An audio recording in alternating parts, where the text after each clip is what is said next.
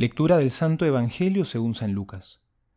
Cuando los enviados de Juan partieron, Jesús comenzó a hablar de él a la multitud, diciendo, ¿Qué salieron a ver en el desierto? ¿Una caña agitada por el viento? ¿Qué salieron a ver? ¿Un hombre vestido con refinamiento? Los que llevan suntuosas vestiduras y viven en la opulencia están en los palacios de los reyes. ¿Qué salieron a ver entonces? ¿Un profeta? Les aseguro que sí y más que un profeta. Él es aquel de quien está escrito. Yo envío a mi mensajero delante de ti para que prepare el camino. Les aseguro que no hay ningún hombre más grande que Juan, y sin embargo, el más pequeño en el reino de Dios es más grande que él.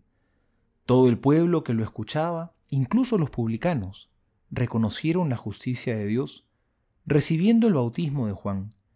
Pero los fariseos y los doctores de la ley, al no hacerse bautizar por él, frustraron el designio de Dios para con ellos.